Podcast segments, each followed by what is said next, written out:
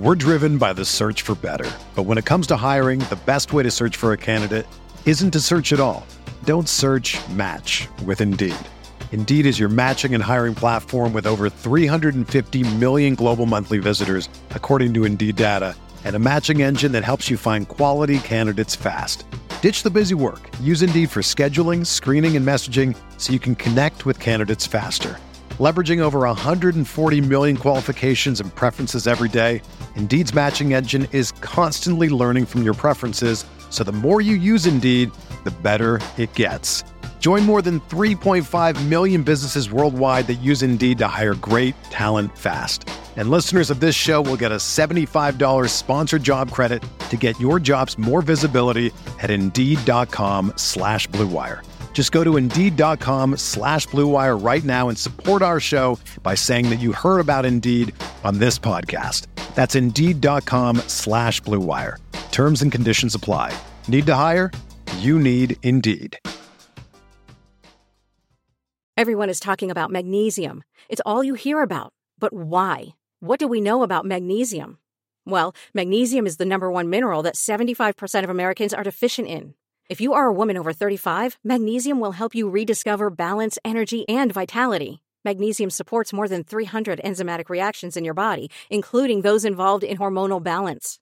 From functional medicine doctors to mental well being and female hormone experts, we all know that magnesium is the one mineral to improve all aspects of well being and health. But which one?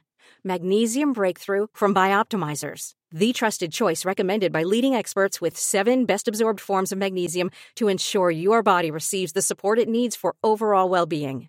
Go to bioptimizers.com slash balance today and use code BALANCE10 for 10% off. Support your journey to wellness at B-I-O-P-T-I-M-I-Z-E-R-S dot com forward slash balance. Magnesium Breakthrough from Bioptimizers, your foundation to optimal health and vitality. The baseball season is go, go, go. It's nonstop, relentless for every night, six straight months, and then hopefully another month in October. You also have work, friends, family, and a million other things going on. That's when you reach for a Coors Light. It's made to chill. There's only one beer out there that's literally made to chill, and that's Coors Light. I mean, the mountains on the bottles and cans even turn blue when your beer is cold. Is there anything better than opening up your refrigerator after a long day, seeing that icy cold Coors Light can or bottle in your fridge? The answer is no, there's nothing better.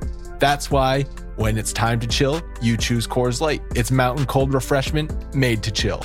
Coors Light is the one I choose when I need to unwind. So that's why when you want to hit reset, reach for a beer that's made to chill. Get Coors Light in the new look delivered straight to your door with Drizly or Instacart. Coors Brewing Company, Golden, Colorado. And as always, celebrate. We are breaking down all aspects of Yankee baseball. This is the Bronx Pinstripe Show with your hosts, Andrew Rotondi and Scott Reinen. Let's go.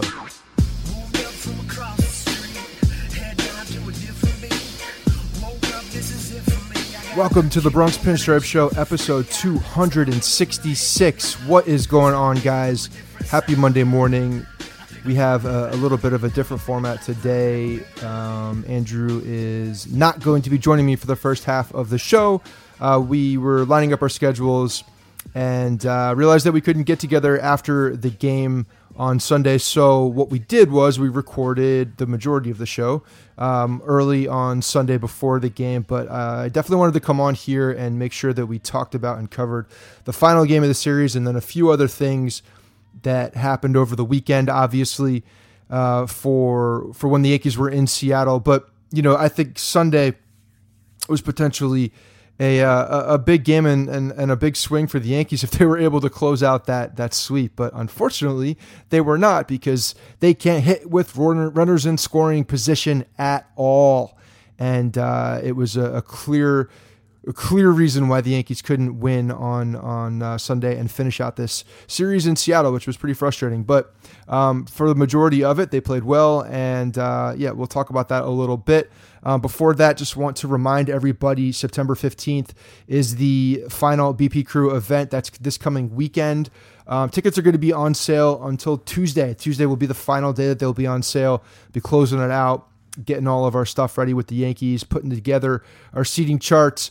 Um, but for uh, for the 15th, that's uh, that's Saturday game. You it's 64 bucks. You get a T-shirt that goes along with the event. You get a, a ticket in section 205, and then we'll be doing a pregame a couple hours before the game uh, at the dugout on Saturday. So it's always a good time to uh, to drink some beers with everybody and uh, talk some baseball and uh, just you know shake some hands, meet some new faces, and uh, and talk Yankees. So if you are coming out to that, make sure you get your tickets uh, definitely by Tuesday. That's the last day again, and we're running that promo still. If you are captaining a crew of ten or more, you get your ticket on the house. If you do, uh, if you're captaining a crew that's five or more, you get your ticket at half off. And the reason, again, why we're doing that is because we're just trying to grow this thing. We're trying to grow it to as many people as possible. So if you tell your friends and bring your friends or family, uh, that's a good thing. And uh, the more, the merrier. So uh, this is something that we're, we're really emphasizing and gonna gonna roll even uh, even deeper going into next year, and then hopefully we can get some things going with the uh, postseason this year too. As long as everything works out and the Yankees don't screw anything up for us and play uh, play too many games outside Yankee Stadium um, or you know make sure they make the damn playoffs in the first place. All right, so let's talk a little bit about this series. Um, as as of right now, as I'm recording, the Red Sox and Houston Astros are tied. So nobody has won that game at this point. They didn't do a uh, they didn't pull a Brown Steelers and tie the game and end it as that. The Yankees are eight back uh, of Boston uh, with that tie game. That can change if they if they win, it'll be eight and a half. If they lose, it'll stay at seven and a half. Uh, but the wild card lead definitely got smaller today. Yankees are two and a half over Oakland, up over Oakland, and three in the last column, uh, as they did win today. And uh, so that that's getting tighter and tighter. Um, obviously, we know what happened in Oakland. Uh, did not go our way. The the series uh, was tough. They're they're a tough team. They're young. They're hungry. They can hit the damn ball. Um, you know, they're pitching, their bullpen is good. Their starting rotation uh, is, you know, it's definitely weakened because of injury, but they have enough guys, and obviously they can roll out a bullpen and uh, and and take care of. Uh, well, they can take care of the Yankees in that way. That's for sure. Um, so that's something that they have to look forward to. But it's getting tighter and tighter, and as uh, the Yankees are moving forward, they have um, you know, obviously these three games coming up in Minnesota, then the last homestand, and then they're on the road. And we'll talk about that. I'll break those down so you guys know exactly what's coming up uh, because that's important. There's what 20 games left, six remaining with Boston, and uh, the, Boston has a magic number now. So their their magic number is 13 um, as of uh, you know before this game. So th- they have their little countdown starting, and uh, that's great for them. Uh, but Yankees are going to try to uh, throw a wrench in that as much as they can and try to win as many games as possible down the stretch. Now, listen, Friday night, Tanaka was very, very good. We, uh, Andrew and I are going to talk about him um, this uh, at the on the second half of the show. We did a, a full mailbag session and uh, we talked for about, I don't know, 40, 45 minutes um, on a few other things as well. Uh, but Tanaka is definitely one of those guys that we went into a little, a little bit more in depth. Um, you know, talking about what what was different on Friday night because there were some significant differences. Uh, his fastball um, was was one of them, um, but that was a good thing to see. Obviously, with all the talks of the wild card, that's the, the one of the things that we're going to be talking about in this next segment is Boone has some more comments. You know, he's talking about this a little bit more openly. He was a little bit more candid about who he's thinking about pitching uh, that final uh, or the potential wild card game. So, you know, we kind of get into his thoughts on on what he's thinking and which guys that you know he thinks could line up well for a, a game, uh, a one game wild card. Saturday was uh, was Lance Lynn.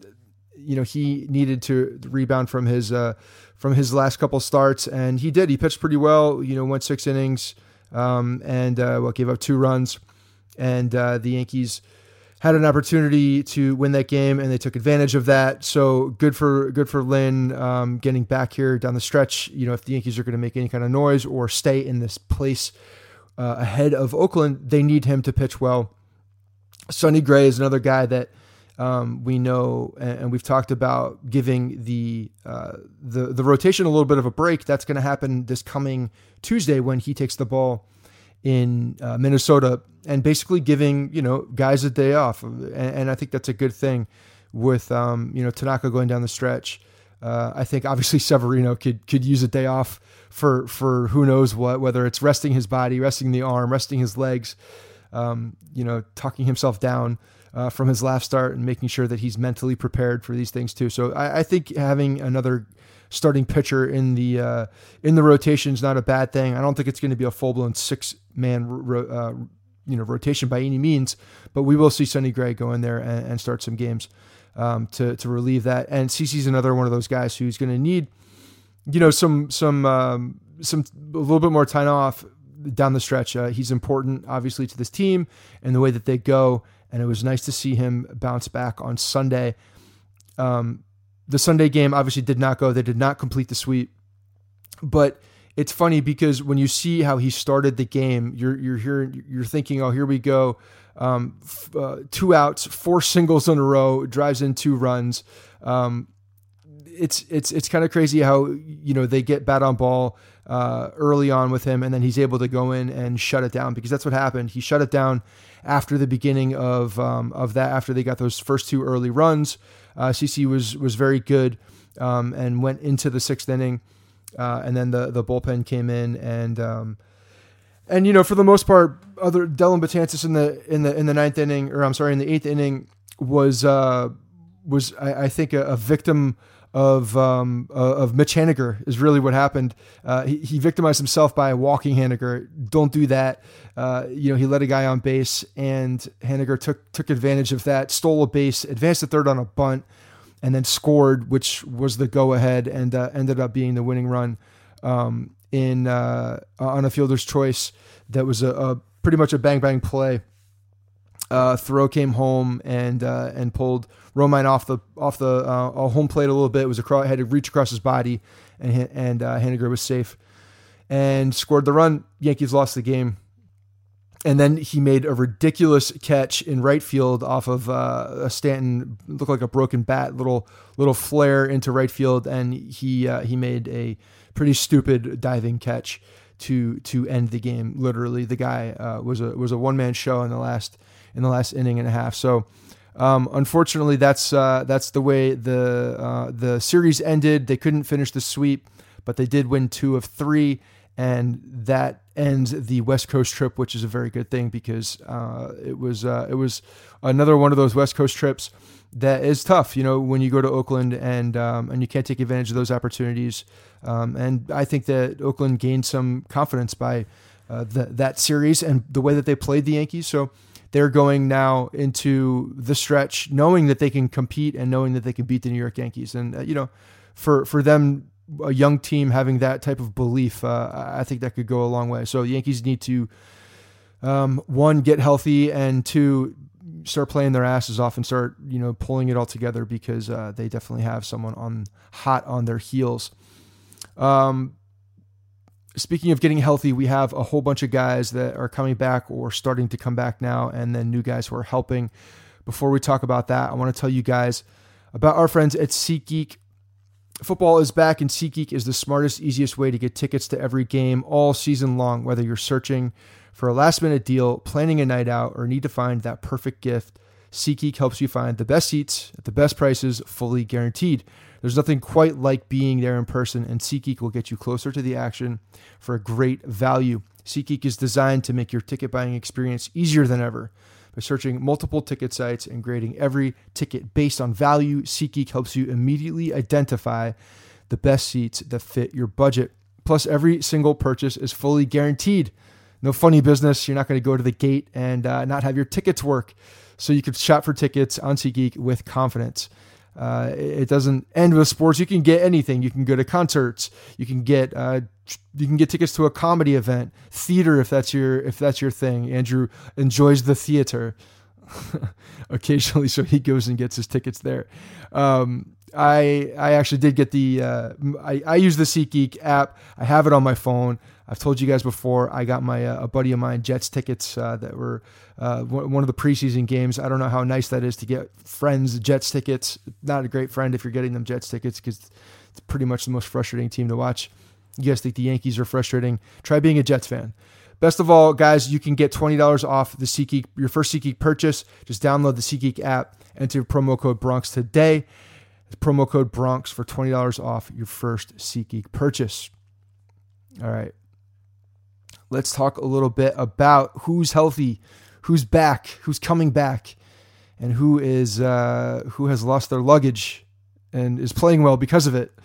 So Friday night, Didi comes back, uh, returning from the DL. obviously, this is this is a, a, huge, huge upgrade for the Yankees. It's a it's a big deal. It, it allows kind of everybody to go back to their positions, and now that Hechavarria is on the team as well, uh, Torres was was really going back to uh, second base anyway, but um, you know, this is an upgrade. He's Hechavarria has played well, and uh, we've seen his defense. It's stupid. It's ridiculous. The guy has an unbelievable glove, and I think he's he's hit a little bit better than I expected. But you know, Didi is a, a, a much better upgrade, obviously from uh, from a hitting standpoint. And then um, you know, uh, you're not losing anything by by having Didi in the field because he's uh, you know one of the better defensive shortstops. But look, the bottom line is it's there. It's good to see him back. Um, the Yankees are easing him in. Uh, he's not playing all of the games. It seems like they're trying to get him around six innings uh, for these games. They're they're trying to ease him in, make sure that nothing he doesn't have anything uh, you, you, know hold him back as far as injury, uh, and make sure that he is uh, you know fully healthy for this for the stretch and you know it's important, and because they do have Hechavarria, I think they're they have a little bit of uh, of room to be able to do that. So. Um, I expect him honestly to start playing in this next series uh, almost almost regularly, and then uh, and and we'll see Didi back, uh, you know, hopefully full strength and, and finding his stride because that's big. We need him to get going and uh, and find that offense. Um, we've seen how how much you know he can how he can get streaky. Uh, we we've seen some ridiculously hot streaks from him where we're all saying he's the uh, the best offensive uh, shortstop in the league because he did look like that in the first few um, the first month of the season really. And then uh, and then he went on a, a horrible slump. Um, so we need to uh, we need to make sure that he gets back and is pitching or is playing well and is able to to line himself up for the stretch run and then hopefully um, uh, either a one game playoff or into the playoffs. Aaron Judge the man, the myth, the legend is finally looks like he's uh, he's really on the mend. It's uh, it looks like it looks like a reality that he is going to be coming back, which is um, you know you hear about these dry swings, and now he's taking batting practice, and and if you will, he's taking he's getting these wet swings in. He's getting the actual swings, hitting the ball, making sure that the uh, the the wrist and everything is going well uh, and feels good, taking swings, and you know making when he's making contact. Um, you know the the ball is uh, is going to hit the bat different ways. You want to make sure that he's he's feeling all sorts of things um, in batting practice to get as much um, as many swings as he can. I think to make sure that that that wrist uh, is not still injured and is not going to really affect him to a point where he can't swing the bat effectively and you know and be the best Aaron Judge that he can be. Um, obviously, even if he's not, if he even if he feels it a little bit and it's a pain tolerance thing, which you know, they talked about early in this injury. They said that that was going to be a possibility when he returns. They just need to make sure that it is one of those, you know, if it is a, a pain tolerance issue at some point, um, that he's able to still play and and, and play at a, a, productive and, and high level. I do expect that. I expect Aaron Judge to, at this point, you know, he's he's saying that it doesn't hurt. Um, so that's that's all very good. Um, I'm circling. I still I still have my hopes on next Saturday um, as the uh, the time when he is going to be coming back. It, it does meet um, close to what their timeline said uh, of when he'd be back. It's the uh, you know obviously the home series coming up too, so I think it would uh, it would line up well for um, an Aaron Judge return coming back home against Toronto. Uh, so get your tickets. Uh, get your tickets to the Aaron Judge show, September fifteenth. Only sixty four bucks. There you go. Um, upcoming uh, oh yeah, and then before you know these guys are coming back from injuries. Didi's back. Obviously, Gary Sanchez is back. But the guy that lost his luggage, I almost forgot. I almost forgot to talk about this. Andrew McCutchen is is uh, officially uh, hitting home runs for the New York Yankees. Friday night, he hit uh, his first home run as a New York Yankee. Then followed it up the next day on Saturday with another home run look, that's good to see. The guy is, um, you know, he was um, he was definitely struggling. You know, his first his first little bit uh, with the Yankees. Um, he talked about that how uh, things were a little bit crazy, and I can understand that how he's flying back and forth from from different coasts. Um, you know, joining a new team, there's a, a lot of um, whirlwind in uh, when you get traded like that. I'm sure, Uh, and then he goes and loses his luggage, or, or, he didn't lose his luggage. The hotel lost his luggage in Seattle. And if you haven't seen it, it's pretty funny. He they're all it's all over the place now, but um, he put it on his Instagram story and was talking about how he has no clothes and he doesn't know if he's going to leave the leave the hotel and all these things. Um, I, I, didn't realize you know what kind of a uh, uh, you know funny personality he was, but he's definitely um, he's definitely got that that clown side of him, which is uh, which is cool. I like that. It's it's good to see uh, that he's got that personality side. And I, I, think it's funny that he didn't realize that he actually, before he went to sleep, he was wearing clothes and did actually have clothes in the room. So he went uh, uh, into the city with the uh, the clothes that he was wearing the night before, thanks to uh, old sis on the phone to say, "Hey, Andrew, you actually got into the hotel room with clothing on, so you do have clothes." Good for him. So maybe we should uh, start losing some luggage because apparently you hit two home runs uh, after you lose your luggage. Um, speaking of luggage, they're going to be going to pack their luggage, putting it in the airplane, and going to Minnesota. They're all right there. They're uh, they're on their way right now. Um, this is this is a series that they should win. You know, plain and simple. But how many times have we said that about inferior opponents and the New York Yankees? They got to take advantage of them. Uh, you know, I feel like I'm I'm on I'm on repeat here with the uh, just the same the same damn thing with a lot of these series coming up you gotta you gotta uh, hit with runners in scoring position even against bad teams. And if you're doing what they did today and go two for 15 with runners in scoring position, I don't care who you're playing. It doesn't matter because all they gotta do is scratch a couple runs across. Because if you have 15 opportunities with runners in scoring position and you're only taking advantage of that twice, it doesn't take a lot of runs to beat you. And, and you know unless you're hitting the ball out of the ballpark. Uh, it's uh, it's not going to do the job. The Yankees have to do better than that uh, and and that that's against good teams and against bad teams. And the Minnesota Twins are right now falling in the uh, on the side as you know not a terrible team, but they're not a good team. Uh, and they have the upcoming schedule with their final home series. They have Toronto, Baltimore, and Boston. And when you're looking at Toronto and Baltimore, these are two teams that are so far done and so far gone. Toronto, I don't even know who they have pitching anymore. Half their pitching staff is complete is is is uh, you know obliterated. Baltimore, they brought up everybody from uh, AAA Norfolk, and you know they're playing uh, as as a shell of themselves. I think even even more so than the last time we played them. So these are these are teams that they gotta they gotta take advantage of and and and beat these uh, and get get some Ws because, like I said earlier, the Oakland A's are are, are pining. They're they're trying to to to um, to catch the New York Yankees, and that is uh, that is a big mission on, for a young team that is um, you know they're hungry and and they're playing with house money at this point. So the Yankees have a huge target on their back as far as the wild card goes, um, and then Boston obviously at home, and then they. Uh, which is good. I think it's good to have that Boston series at home first before they go on that final road trip, because you know if if you can do some damage against these bad teams. And then who knows what you do against Boston? At least you know where you stand at that point um, going on the road. And, and, you have the opportunity to take advantage of the home series. The Yankees do play better at home. They didn't on their last trip uh, when they were there, and they, they missed a, a golden opportunity to win some games. So they got to take advantage of it here. But I think again, it's good to if we're if we're playing Boston a home and away, it's good to have the home series uh, first, and then and then go to Fenway Park uh, where they've struggled, and the uh, the the Red Sox have pretty much outscored them by two. Um, you know, I think I, I, looked it up earlier. It was a an average of uh, four to eight. They're outscoring the Yankees in uh, in the series at Fenway this year. Um, you know, but even before that, the Yankees have to go to the godforsaken Trop in Tampa, where they're one and five this year. Unfreaking believable. But that place in all its voodoo, they have to go there. And and again, similar to what Oakland is uh, it's a young team in Tampa. These guys are playing much better than anybody ever expected. Certainly better than I expected because I did the Cricket to lose a game to them, which uh, which again did look good early in the season.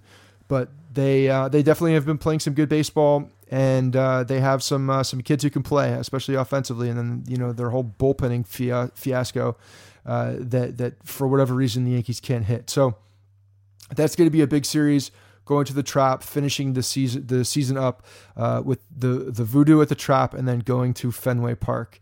Uh, pretty good stuff right there. So the Yankees are lining up. Andrew and I are going to talk more about the uh, you know what's what's lining up over the pitching staff. Um, we're going to go into Tanaka start in more detail, And then we have a whole bunch of mailbags that we're going to be going through and uh, answering all the questions that, that came in. Um, but yeah, guys, this was fun. Uh, I am going to, I will talk to you probably next Sunday if you're not going to the event because I'm actually going to be on the road. Uh, I have a whole bunch of work stuff this this uh, this week, and I will be in Chicago. So I believe Andrew will be on. Uh, Neil Keefe, I believe, is filling in for me on Thursday. So before uh, before I get out of here, thank you for listening. I'm going to throw you now to Andrew, who is going to start our conversation about Boone's comments. And then don't forget, we got voicemails at the end of the show. All right, guys, have a great week. Go Yankees.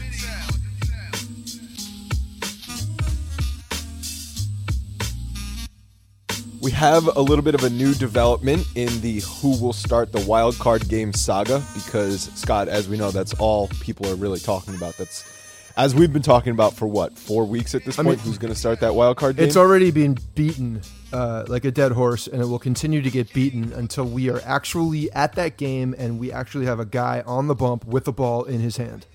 Until so then, are we- speculation, baby. so we're flying to Oakland, you and me. Yeah, flying to flying to Oakland. If we're flying to Oakland, there's no there's no doubt who's pitching. We have one guy who's pitching who's uh, who hasn't lost a game on the road. That guy. Well, so the the new developments are that Boone was asked, as he is before every game, I think, who's going to start the wild card game. But this is the first time he's actually had some comments that were telling. He said, "I think it comes down to who is pitching well and what does the matchup look like. Where are we bullpen wise? I think these next few weeks will tell us who that guy is. And in my mind, I'm trying to get inside the head of Boone. I think it comes down to Severino, Tanaka, or Hap. Do you agree?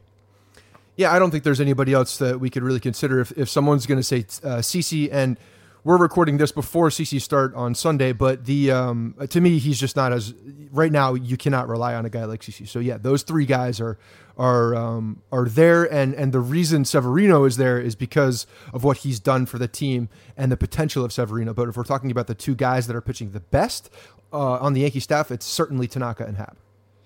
Definitely. Severino has and should be the best pitcher on the staff, but he's not pitching like that right now. But if we're looking at the, it's going to be Oakland, so let's look at their each of those guys' seasons against Oakland. Severino has had two starts. He's pitched eight and two thirds innings, given up 11 hits and six earned runs. Most of that damage came in the start last week in Oakland, and he had a good start at home early in the season against Oakland. So he's he's really one for two against Oakland so far. Tanaka has not faced them at all. Could that be a good thing because Oakland hasn't seen him? And then Hap has only had that one start on Tuesday last week, six innings and just two hits and one run. Yeah, and so when we're looking at that, first of all, Hap has just been, you know, he's had a couple tiny little bumps uh, since he's been with the Yankees, but really the entire time he's been here, um, he's been pitching well against the uh, the even the toughest the toughest competition. So I feel like there's a trust level there with him right now, just because he's that veteran guy, can pitch around things. Uh, and, and I think the similar, there's really a similar mindset with Tanaka in that sense that he's going to keep you in games. He's going to keep the offense off balance. Um, and then what we saw against the Oakland A's with Severino, that was just infuriating is that you know when he's when he's not when the when his breaking stuff is not there when he doesn't have that sharp slider uh, that that has you know such good left to right movement or right to left movement the the guys are teeing off on his fastball, and, and you know he's got to have everything working for him to be super effective. At least th- at this point. Whereas early in the season, you know he could live off of maybe a mediocre slider and just a dominant fastball that he was able to pinpoint. He's just not. He doesn't have the location right now for him to be that that same dominant guy. Um, but when you have these other two guys, if they don't have their best stuff, you still have the confidence that they can work in and out of trouble. I think that's a big thing. What the Yankees are going to be looking for in that wild card game is just get us into the sixth inning and in a good spot where we can use our dominant bullpen. That's what they need. They can't have somebody go out there and have a blow up start like Right. like Severino did last year or like Severino did against Oakland uh, the other night. Where Tanaka, every single one of his games except the ones against Detroit, he's gotten through the fifth inning. So if you can get through the fifth inning, um, I s- uh, Hap, if you can get through the fifth inning or Tanaka through the fifth inning, I think then Boone just says, "Thank you very much. Let's hand it to the bullpen." Yeah, and at that point, I mean, what's the if- you if you have that game and uh, you get to the fifth, sixth inning, and then you're handing it off to the bullpen, and let's just for conversations conversation sake, say you win that game, Then you have Severino, your guy, you know, the one that you uh, that, that you really do want to be your number one starter, has the potential to go out there and pitch uh, game one. So there's it, it, would line up nicely if if one of those other guys is pitching really well towards the end of the season, and uh, and we're still seeing maybe ho- hopefully we're seeing some progress from Severino uh, again. Uh, I feel like we've been going back and forth with yes this guy's progressing, no he's not progressing, yes he's progressing, no he's not progressing. Um, so uh, you know I think the, the the his last starts need to just clear clear the air with where he is. I think that that would be really nice to know. Here's why I think it's going to be either Tanaka or Severino, because then that would allow them, if they face Boston in the next round, to pitch Happ twice.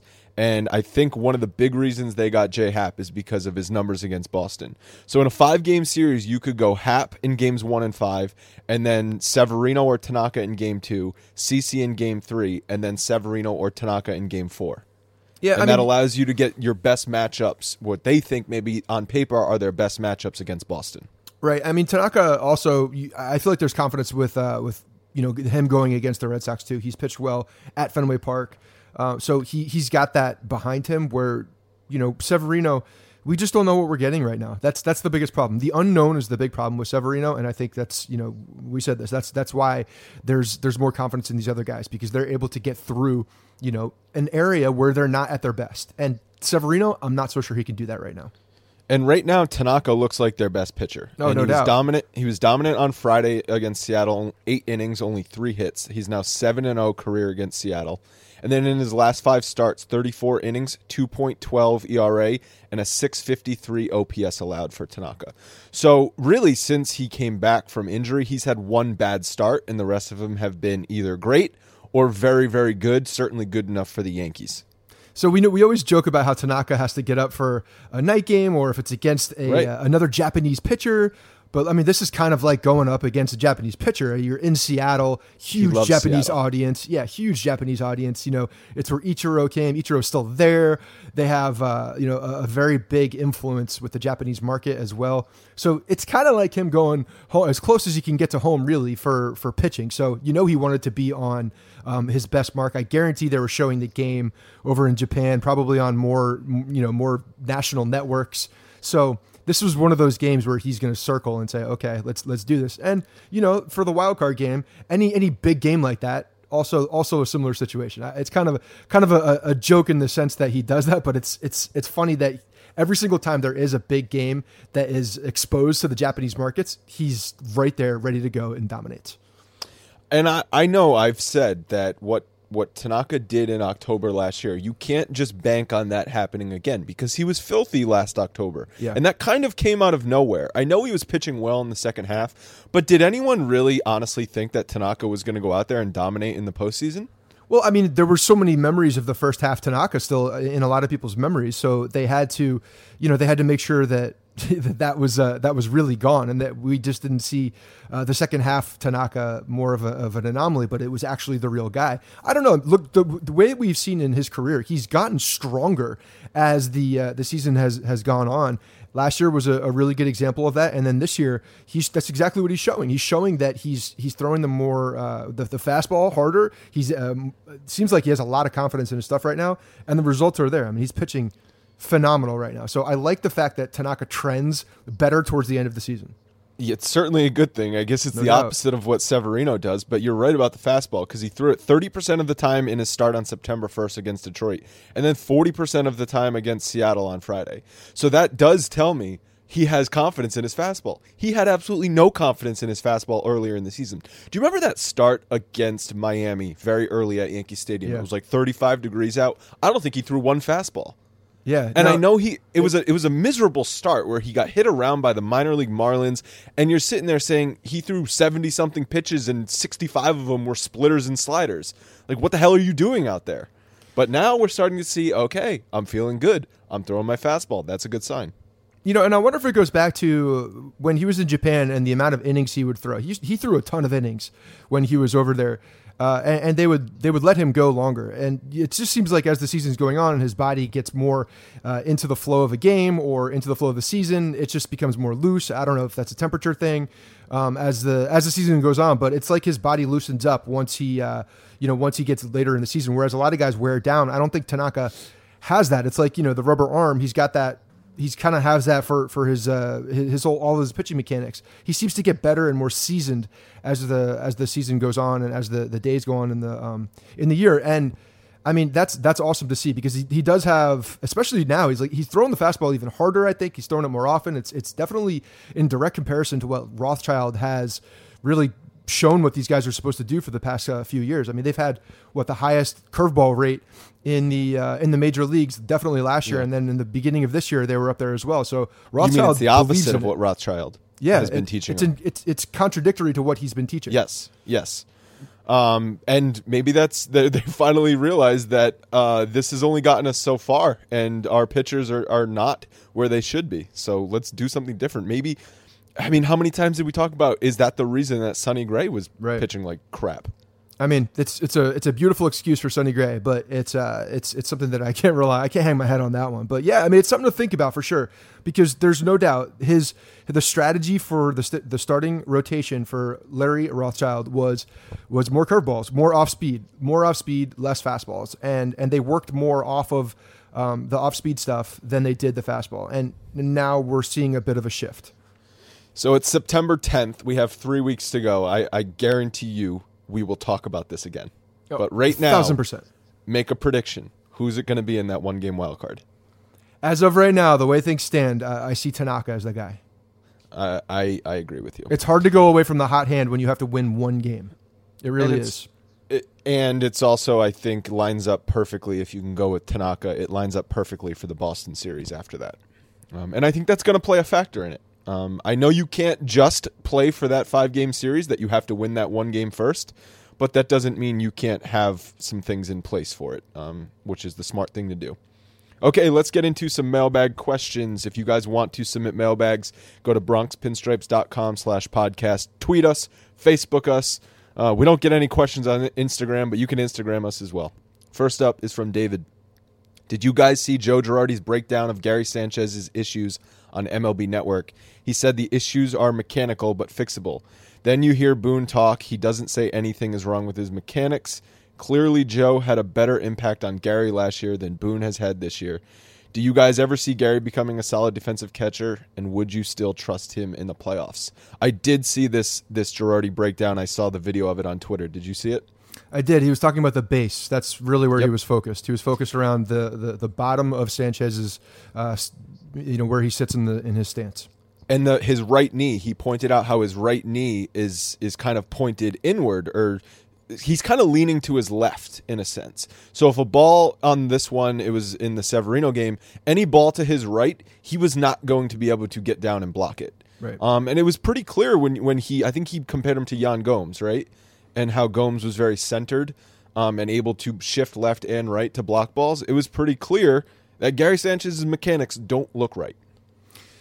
When you have uh, when he's talking about the base and you're you're not able to go left or right with you know at the blink at the blink of a, of an eye or the uh, you know the the the blink of a, of a Luis Severino fastball coming across the plate, then you, you have a problem when you're trying to get in position to block that ball. And I mean the the blocking has been the the one thing that everybody talks about, the one thing that has been such an issue. And I went back and I watched all of the the, the pitches that I, that that drove me insane. I can't believe I did it, but I watched the the first couple innings um, of their start last time too, just to, to get another perspective of it uh, on a different day, so that my mind wasn't going absolutely insane and I wasn't just like trying to wasn't cringing at every single thing. And I mean, there's no doubt about it. There was blame on both sides for for both of those guys. Uh, there was a lot of frustration between the two of them. It, you could cut it with a knife; it was so thick. Um, but yes, Sanchez was not in a position to be able to, to block those balls. And I, you know, when when you have a 97 mile an hour fastball coming at you, and you think it's a changeup uh, on the inside of the plate, and then you know you get a fastball coming toward the outside of the plate, it's a big difference, and there's not a lot of time to react. But when you don't have a strong base, when you don't have uh, your body in position to make that adjustment, it makes it even harder. And and that's where I have a problem with with the way that Gary Sanchez is doing things with his mechanics and the way that he. This has been a problem for a long time, and this doesn't. This isn't new that that Girardi pointed this out. Like We've seen this before. We know that he has a problem getting down to his knees and, and shifting side to side effectively. Two years of this stuff. Yeah, so this is not a breaking news. This is just Girardi saying it again. I think people forgot the reason why a lot of this was happening. And, and, yeah, I do think a lot of it's mechanical, and that's why I've always said like this guy can make adjustments, but it has to be him doing it in the off season. You're not going to make those changes in the, in the middle of a season. And Girardi kind of alluded to that towards the end of it. I was so happy he said that. It made me feel so good because he's like he said he could change it but it probably won't happen until the till the off season, and, and that's right. Well, I mean, that's that's the, the, clear answer. You can make slight d- adjustments, and you can try to make as many adjustments as you possibly can, and try to fix things. But honestly, it's not in a big situation when you're not thinking about it, and when you're just reacting. You're reacting to uh, to what you know and what your body knows, and your muscle memory at that point takes over. And unless you have drilled it a thousand times, you're not going to do it. But don't we see Gary Sanchez get in bad habits in little stretches where he'll look great for a few innings or a few games and then he relapses? So it's almost like he's able to make the corrections, but they're not permanent. They're only temporary. Right, and that's that's that's a lot of it's repetition. It's getting those reps. It's not putting. It's not having the amount of um, of muscle memory. I don't know how else to explain it. Muscle memory is what gets you into those positions. Your muscles do it before you have to think about doing it. You just automatically go. And if you drill that a thousand times, I mean, you used to make fun of the the um, the drills where the guys roll the ball out, the pitchers go in, screw the ball in, and throw it to first in, in spring training. Uh, but uh, you know, I I would balk at, at you laughing at them because honestly, like just going through those motions is helping the body and the memory and the muscles you know, train themselves to know, okay, this is what I do. This is the motion that I do with my hand. This is how I set my feet. This is what I go. Even though it's slow, looks dumb, looks a little league, like you do those a thousand times and you don't have to think anymore. Your body just goes. It just does it. And so I, I, I think that's what he needs.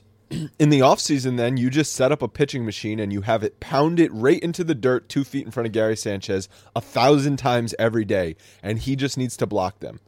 Like how else? Do, how else do you get the muscle memory then? Well, no, that's what you do. You have to drill. You have to drill so how all is, of these how things. Is, how has somebody not gone to Gary Sanchez and done that at this point? I, he's now in year three of his career. Right. I, I don't know if he's he could potentially be not doing it uh, in the in the best way. That's training himself. Like maybe his training ways, his methods are not uh, as effective as they should be. I, I don't know. I don't know what his training regimen is um, in the offseason and how he drills the the actual mechanics and the and the you know the staples of blocking a ball and the staples of catching. I don't know what his I would love to know. I would absolutely love to know what his what his regimen is for training in the offseason really not not physically but but when we're talking about mechanics and catching i would love to know it would be super interesting to know that and who he's working with and what they're teaching and what kind of things they're they're really hammering home because these are the things that that needs to do. Could he be a, a, a, very good defensive catcher? Hell yes, he could be a very defensive a good defensive catcher. He's already got the intangibles. He's got the things that you need. He's got the ability to catch. He can receive the ball well. He um you know pitchers uh, uh apparently like throwing to him when he's blocking balls and pitching and, and catching well. some some of the time. um, and and you know he has the uh, the rifle arm. So if, if he's able to uh, gain and, and maybe the groin is part of the problem maybe because oh, of the flexibility. I'm not saying that there's an injury, but it could be just tight. He could uh, you know the flexibility, the range of motion in his hips and the groin could absolutely affect affect you going left to right and up and down. So you know maybe there's there's part of that. Maybe the training regimen on the physical side needs to be adjusted so that he's working more on flexibility and range of motion in the the groin and hip because those are all part of um, you know getting in position. Does he need some of the tough love that Girardi gave him? Because I understand that the, maybe the relationship was not the best, and I and I think that was one of the reasons why Brian Cashman wanted to move on from Girardi. But Gary Sanchez was a better player the last year and a half under Joe Girardi than he's been under Aaron Boone. I mean, he's been hurt and he's he's been uh, offensively is has been terrible too. So it's it's hard to say that the catching um, is is is the reason you know the Girardi is is the reason for for his. Not uh, saying his he's the reason. I'm not saying that. Well, well here's what I is... think. If you're talking about tough love, like I don't think when you're having a tough love thing, when you're when you're talking about this, he needs some kind of a. Um, I, I don't know who his catching mentor is. I don't know who the guy is that, that drills in him. Uh, we should probably look this up. I'm going to look it up and see who he works with in the offseason. But I, I feel like that guy, the guy who is his actual personal coach, needs to be a hard ass and get in his ass with, with this stuff. No doubt about it. Needs to get all over him on these mechanics. I don't know if that's the manager's position to do that. The, man- the manager has a million things to do. And, and, yeah, he should have a good relationship with the catcher so that they can communicate effectively. But being hard, like a hard ass in him in the middle of the season, to me, that doesn't really do much. You remember? So we had Pedro Martinez take Luis Severino under his wing. Maybe we get one of the Molina brothers to take. I would love that. Uh, Gary Jose Molina. What's Jose Molina up to? What's Pudge He doing? has How about Pudge? Pudge is a Yankee.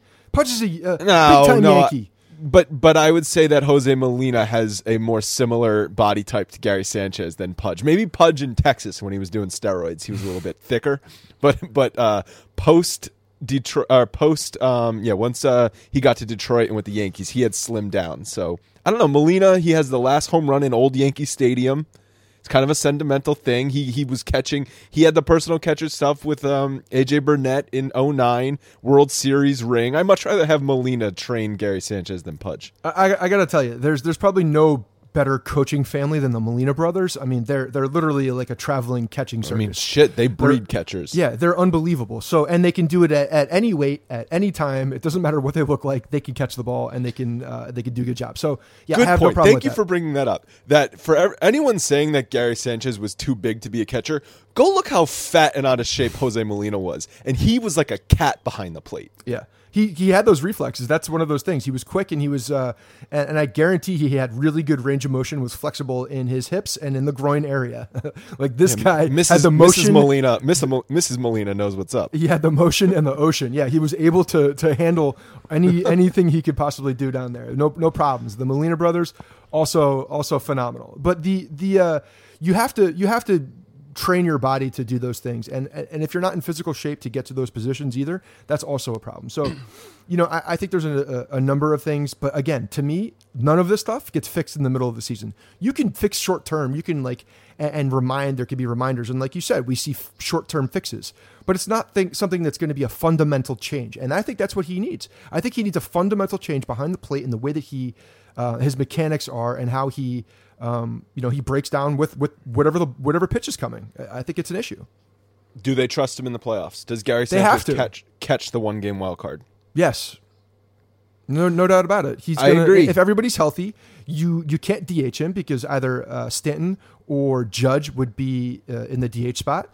And you know, if you're putting Gary Sanchez there, that means someone else with a good bat is sitting, and you have to put a, a lesser bat in theory with Austin Romine, and uh, and it's just it's not as good.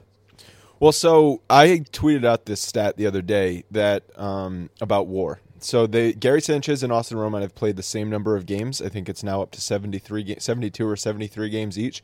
And they both have according to Fangraphs a 1.0 WAR. And Gary Sanchez is having by far the worst season of his life and Austin Rom- Romine is having by far the best season of his life.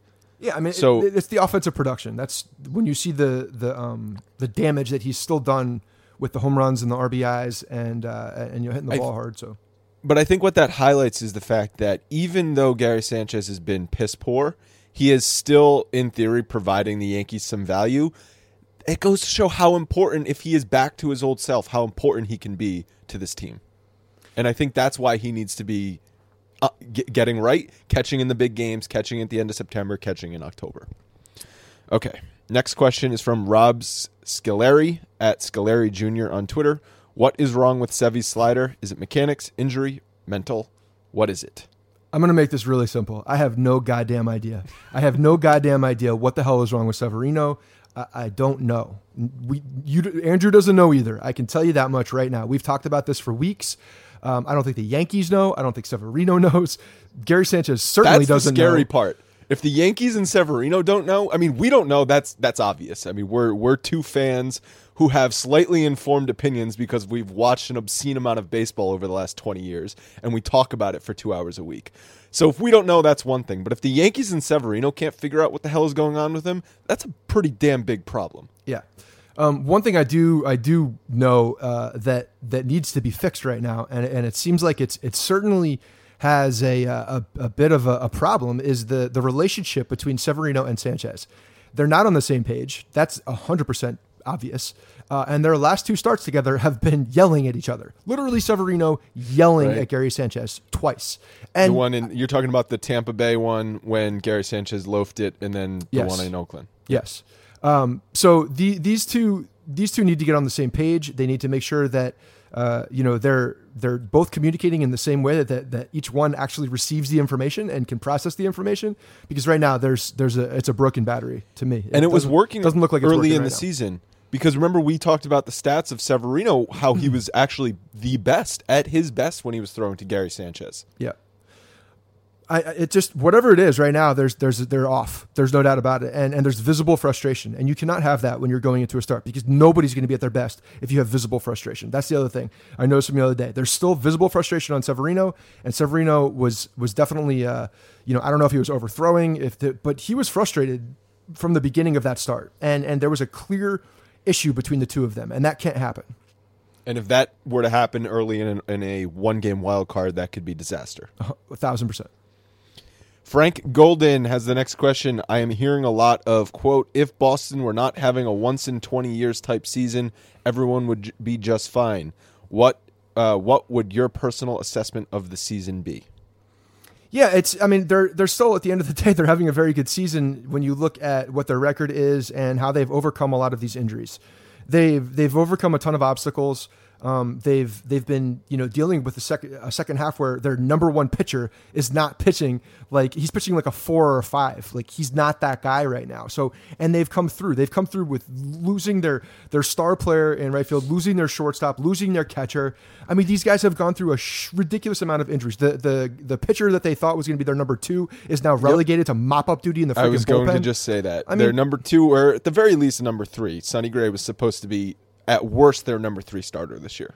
Yeah, so they've they've overcome a, a, a ridiculous amount of of um, of, of problems and, and obstacles, and uh, and they're still putting up a good season. So when we're looking at But- that, and you take a step back and you look at that, then yes, uh, it's been a frustrating season. Honestly, it's been a very frustrating season um, for for as a fan. I think I think for for us talking about it on a weekly basis. One because the second half has been the same story every freaking day. It seems like, or every week at least. There's the same sentiment, um, but you know, I, I think they're. I think you know, when you look when we look back at what what happened uh, in this season, uh, in the grand scheme of things, when you look at everything, they're having a damn good season. But I think it's been f- so frustrating because they're not playing as well as they're capable of playing. Right. We saw how good this team could be in May and June. And since the All Star break, they have been a shell of that team.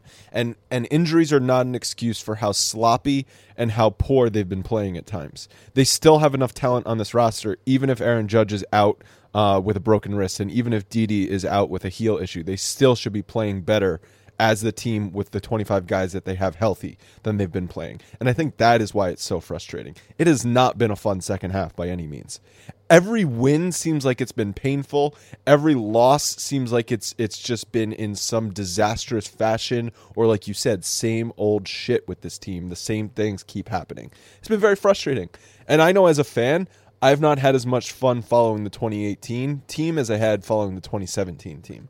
And, and I think of that a lot of it is expectations and knowing that last year was 100%. was was uh, you know was a team that we didn't expect to do anything. A lot of people didn't expect to do anything, and then all of a sudden these guys are playing really well and get to the point. Uh, I think it kind of. I'm going to go into the next mailbag by uh, from Gilbert Gill. Uh, he says, with some of the Yankees finally returning to the first half form, what do you think the lineup will be for either the end of the regular season or the postseason? And, and I think this is part of the issue of why we're having such a problem with it. We don't see the same lineup out there that we did in the beginning of the season and towards the end of last. We had a much more dynamic and uh, potent offense in the beginning, and then you start adding pieces like Gleyber and Andujar, um, but you start losing other guys. So I think once the Yankees are getting back to their potential and and the fact that the the Yankee fans have seen what the potential is of the first half Yankees, are like, what's happening here? Why why can't we? We've added some guys. I know we've lost some guys, but we've also added guys. Why why can't they get back there? And that's frustrating when you know the potential in season of the same team. So. To, to Gilbert's question, the uh, you know what do we think the lineup's going to be towards the end of the season and into the postseason? I think, uh, well, they're depending on who they're facing, a righty or a lefty pitcher. I think it's going to change because I, I think, especially when Judge is back, you're going to see an all right-handed, heavy uh, outfield, especially. So McCutcheon will be in left, Hicks still in center, Judge or Stanton in right, and then the other one will be DHing against lefties. Yeah, no, I, I agree with that, and I think adding McCutcheon to the mix now, especially if he um, if he keeps up this little uh, little tirade, and if he's getting really comfortable and keeps losing his luggage and is uh, super hot, uh, for it's a big ad. I mean, and, a guy like McCutcheon who has all the all the skill in the world. Um, can turn it on for a, a team like this towards the end of the season. It seems like you know talent at that point. Like you forget about everything else. You forget about any injuries you've had or how old you are, and like your talent just comes to the surface at that point.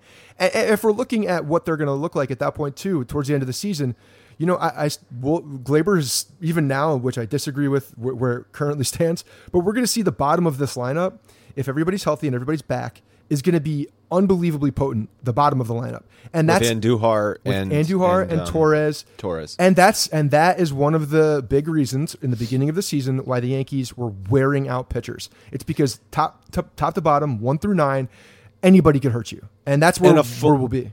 a fully healthy lineup, you could potentially see Voit, Torres, and Andujar as the final three in the order, which uh, it's not bad. No, and the way things are going right now, you have um, a lefty like Greg Bird who's going to be coming off the bench uh, for If he makes the roster, if he makes the roster, but he will. He will make the roster. Um, I think. Well, you, if we're, I know it's it's tempting to look ahead, but the Red Sox have two two really good lefties in that rotation with Price and Sale, so Mm-hmm. you're gonna see a lot of. You could see those guys three out of the five games. Yeah. So you're going to see all of those right-handed hitters for the Yankees. Against righties, though, it's a different story because you might see Gardner in there. Who knows if if Voit cools off a little bit, you could see Greg Bird getting a start. Could see Neil um, Walker. I mean, Neil Walker. Neil batting from Walker. the left side. He's much better from the left side, absolutely. And I think Hicks is a little bit better from the left side. I know that was the He's not ridiculous. He's not unbelievably us- better. But Brian Cashman sold us on the fact that he crushes lefties, but Aaron Hicks has been pretty consistent from the left side this year. They've been leading him off. I could see them even leading him off against a right-handed pitcher because he's got a good on base percentage, and then you, you get that uh, that switch hitter at the top of the order type thing. Yeah. So there's a lot more flexibility, and I think adding McCutcheon into there too really gives them a ton of flexibility against the lefties, and I think that's another big reason. You look at what Cashman did um, at the trade deadline, and then with the waiver deadline. What What does that line up to? Happ can pitch against Boston, and they added another impact right-handed bat who now kind of counterbalances or counter. It's a it's really a, a counter punch to what Boston can offer um, as far as their their dominant one too. So you can tell that these moves are also made to uh, to counteract what Boston's good at. And the next question is also about the lineup. It's from Vinny Lula. I know we can't do anything about it now, but with an eye towards next year, should we begin questioning Marcus Thames' role? Uh, is how bad this team has hit this year. How much of this can be attributed to teaching the approach to hitting that is being coached? And I, and I think what he's talking about specifically is the runners in scoring position issues and and some of those bat on ball issues that we've seen at times. The Yankees, the way they're built, the way Brian Cashman built them, they're going to hit home runs, they're going to strike out, and they're going to walk. They rank first in team home runs and ninth in team strikeouts. So that's the team that he has assembled. I think when you see a uh, a full season of the Yankees with as they're as they're currently constructed or as they will into next year with guys like um, Andujar and and Gleyber Torres, you know we'll see a, a, little bit less of that. We'll, I mean, Torres is hitting the ball out of the park uh, like, nobody expected, but he he can still make a lot of contact. He's going to hit for average. Uh, so I still think we're going to see more of those guys. Um, yeah, they're they're leading in in home runs. They're number one. I mean, is that is that such a terrible thing? You'd like to see more of the other. You'd like to see more of the contact and, That's and the- runners in score the position. problem. There's no doubt. Situational hitting should be an emphasis, um, and these guys should work on that. But I mean, I'm not I'm not ready to say that Marcus Thames is uh, his role is in jeopardy by any means. I'm not either, but do you think that their approach in run with runners in scoring position and with the bases loaded? We talked about the stark Yeah. differences between them and the Red Sox, um, and the Red Sox offense. uh, They also hit a lot of home runs, but they also get the job done when they just have guys on base and need to get them in with hits. Yeah, I mean, but look at last year; they didn't hit any home runs. Like they added one guy into the mix, and now they're hitting a ton of home runs. I mean, But supposedly Alex Cora comes in and says, "Hey, swing up and launch angle." Right. Hashtag launch angle. Okay, It's- so- it's this so that- revolutionary thing that I'm teaching. that doesn't change that doesn't change, change what we're doing here but they, the, the thing is, is what I- my point is that last year they showed how effective they could be with hitting the ball in the gap and, and not hitting the ball over the park and still having a you know a relatively potent offense so it's a different construction but yes i think that that has to has to be so part of uh, what they work on and part of the game plan they have to get better at that there's no doubt anytime something goes wrong, it's immediately blame the hitting coach, blame Yeah. the pitching coach, blame the manager. But when things are going right, it's oh my god, they have amazing players. That's why they're so good. Has nothing to do with the coaches when when things are going right. So that's kind yeah of the talent, life talent of, wins That's a but that's the life of a coaching staff and a managerial staff is Right. that you get all of the blame and none of the credit. Correct Correct. And what is Torre known for? What is Torre known for? If Being you a people person. Exactly. To- Torre is known for managing the the the um, the uh, the Personalities. personalities. and the egos in that dugout and in that locker room. That's that's the one thing that he's most known for. Has nothing to do with baseball. Just just that's that's the thing that he's known for. Everybody would say that. But don't you know that the brains behind Joe Torre was uh, Zimmer? Uh, yeah, he was, but nobody. Again, we all know. I think that we we know the the makeup of his uh, of his coaching staff and how great baseball people were. And, and I'm not saying that Torres or uh, Torre wasn't because he was, but the thing that he's known for in the uh, you know in the in the media and in the just on the on the surface for casual fans was the relationships he had with all those big personalities. And, and I think that's just it kind of speaks to the the manager. All right, the final question is from Dominic Raymond. What kind of contract do you think Jay Happ will get after this year, provided he maintains his level of performance down the stretch? So now that Happ has been pitching well for the Yankees, I think some people are eyeing him as somebody they should sign in the offseason. Yeah. Um, so it's interesting, uh, especially with the way contracts are and, and you know who's available and all these other guys that are going to be um, in the open market. Um, I- he what he finished a three year contract just recently that was $36 $36 million. million dollars. Uh, I think he's looking at like a, t- a two year contract with maybe an option. Right, because the, the age with him is a big thing. He's 36 years old, and then when you look at some of the other free agent pitchers, and there's actually um, two good lefties on the market in, in addition to Happ.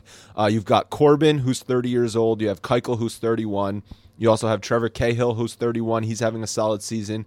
And uh, also the Dark Knight, Matt Harvey, is 30 years old, uh, going to be a free agent. So Happ's five to six years older than those guys. Um, you might see Happ. I don't know. Do you think Happ will sign earlier because it's just going to be a, like you said, a two year deal? Or is the market going to have to shake out and Happ is going to get the leftovers? It- It's going to be very interesting. I think. Well, I definitely think Happ is going to. Uh, if he's offered something early, I, you know, I don't know what he seems like a, a guy that likes to have security and likes to know where he is. So, if that if I'm if I'm spot on with his um, personality and the way that he does things, that he may sign early just to be in a situation that he wants at this point in his life. Um, but you look at look at last year and look at a guy like A- Alex Cobb, who was actually you know coming off of a, a of a good year. He didn't sign till very late. I mean, he signed in what March, I think, with the Mid Orioles. spring training, he had he had to he he didn't have a full spring training, so that was uh, I guess some of the issues with him in the first half of the year was that he wasn't on schedule. Yeah, and, and you know he was coming off of a 12 and 10 start A with good 3.6. Yeah, he- with the Good Rays in 2017, and he was only 30 years old. Um, so career highs in wins and games started, and innings pitched. Like that's that's what you want to see, right? You want to see a guy like that who's able to uh, to to hit those high points for a team that wasn't very good and still have a um, you know a, a good season. So I I think when you're looking at what J Happ's going to do in the offseason, you can kind of circle what what happened to uh, Alex Cobb. Uh, and, and it, could be a very similar situation. So, you know, at that point, Happ may say, okay, if the if the Yankees are going to be close to what I'm looking for, um, then maybe I, I, I like the situation. I know they have an opportunity to win. I, I could sign here. I could see him doing that. Do you think the Yankees will be interested in signing him? Uh, yeah, I think they would. I, I think that he's proven that he uh, can come over here, pitch well, and the fact that he pitches well against the the uh, the AL East, I think, is a positive thing. So, yeah, I think they'd be interested for sure. Do you think they would entertain re bringing him and Sabathia back?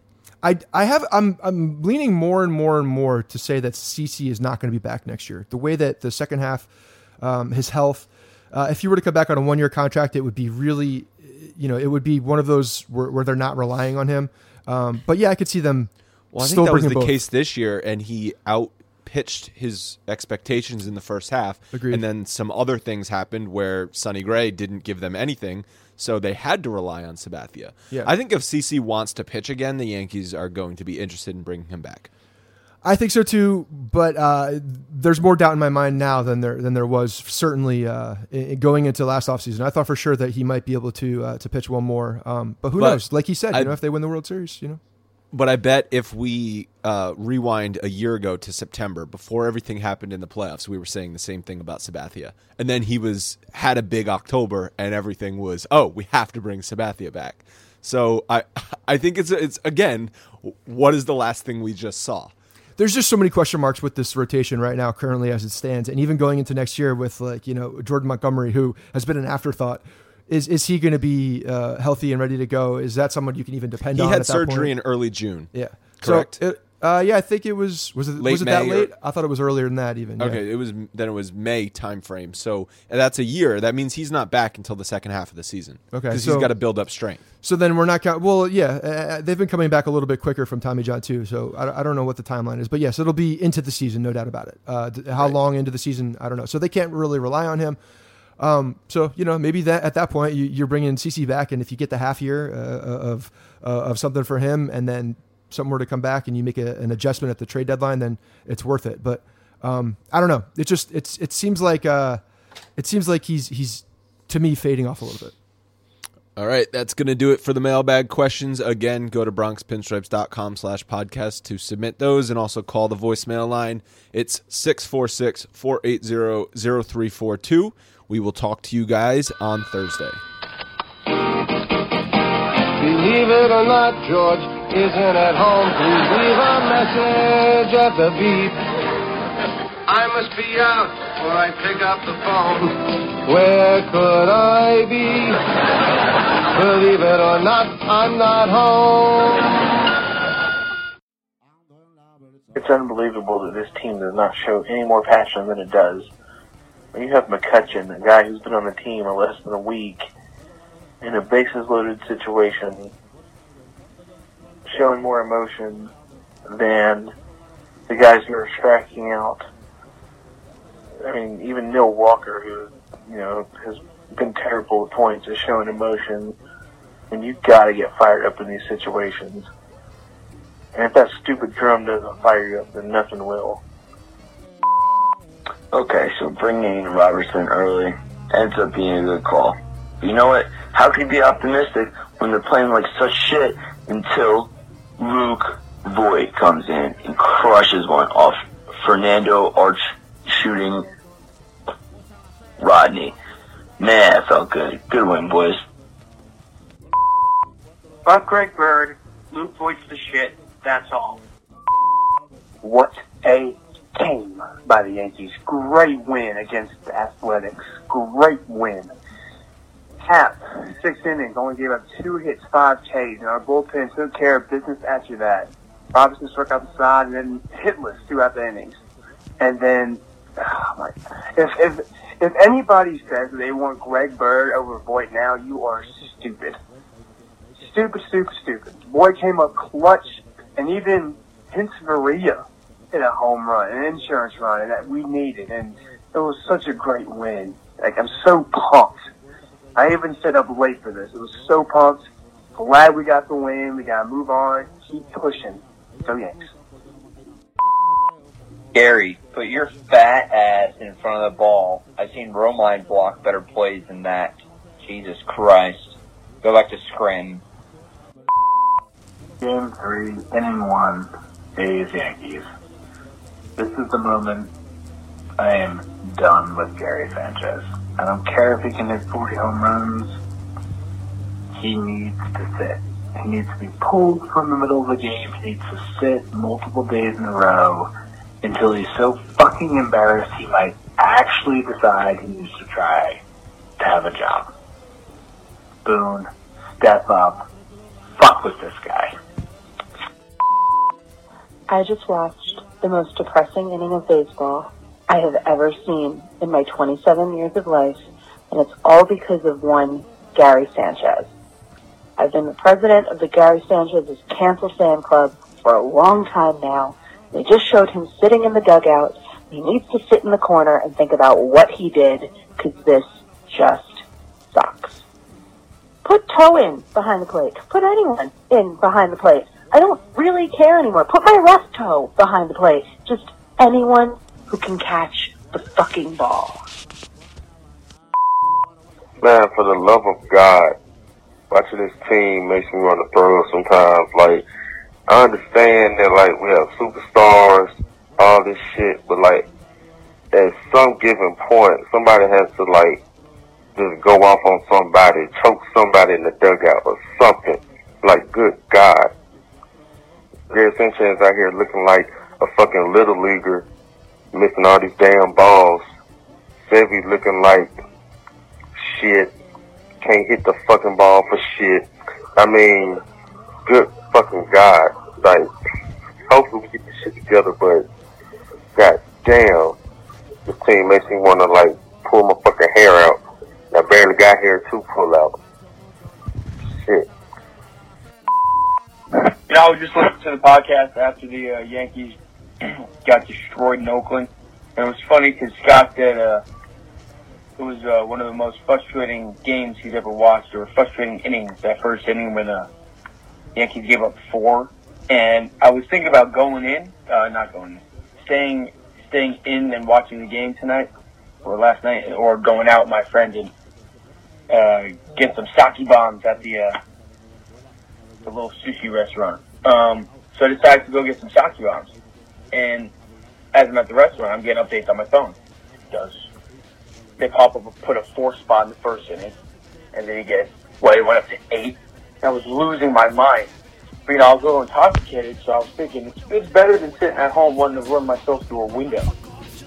I just don't, I don't get it anymore. I just thought that was a funny story. Um, I don't know. Hey guys, thanks for listening to the Bronx Pinstripe Show. Make sure you find us on iTunes and subscribe so you can get all new episodes directly onto your phone. If you do like the show, we'd love for you to take a minute and give us a five star rating and review in iTunes. It really helps us out and allows us to create more shows. We're on Twitter at Bronx Pinstripes and the same on Facebook. You can always find us there talking Yankee baseball. Thanks again, guys, for your support. Really appreciate it, and go Yankees.